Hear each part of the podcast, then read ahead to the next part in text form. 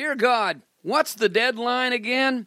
I've been going to more funerals than weddings lately. I was at a funeral the other day and I started thinking about that cartoon where a doomsday prophet is holding up a sign that says, The end is near. Then he gets run over by a truck. I'm sure you heard that one first.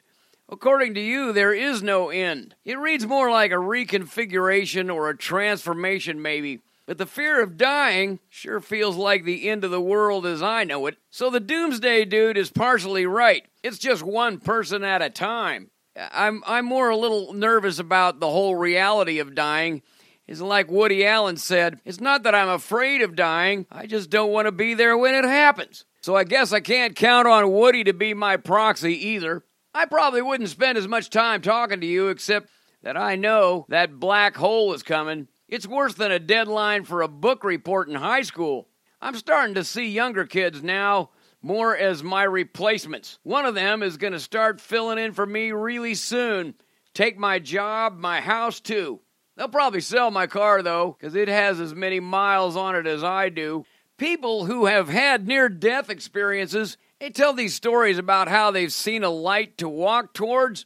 Uh, I'm just worried about whether I need to pay my portion of the electric bill first. I'm counting on Jesus' version of affirmative action uh, for the spiritually impaired. I got an official letter of intent that everybody says is in your handwriting. There are a handful of promises in there about life after death, uh, but I don't have anything to compare your signature to. Please get back to me with a form of reference when you can. Thanks for letting me share.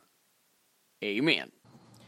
I hope these are encouraging to me because that's why I pray. Yeah, I follow Jesus because none of us get to stay where we've been. The best part of the Bible is where Jesus says he's offering a get out of death free card. And you can share that good news with people without going door to door wearing a tie. Feel free to share these prayers with your friends and subscribe by going to nutshellsermons.com forward slash support.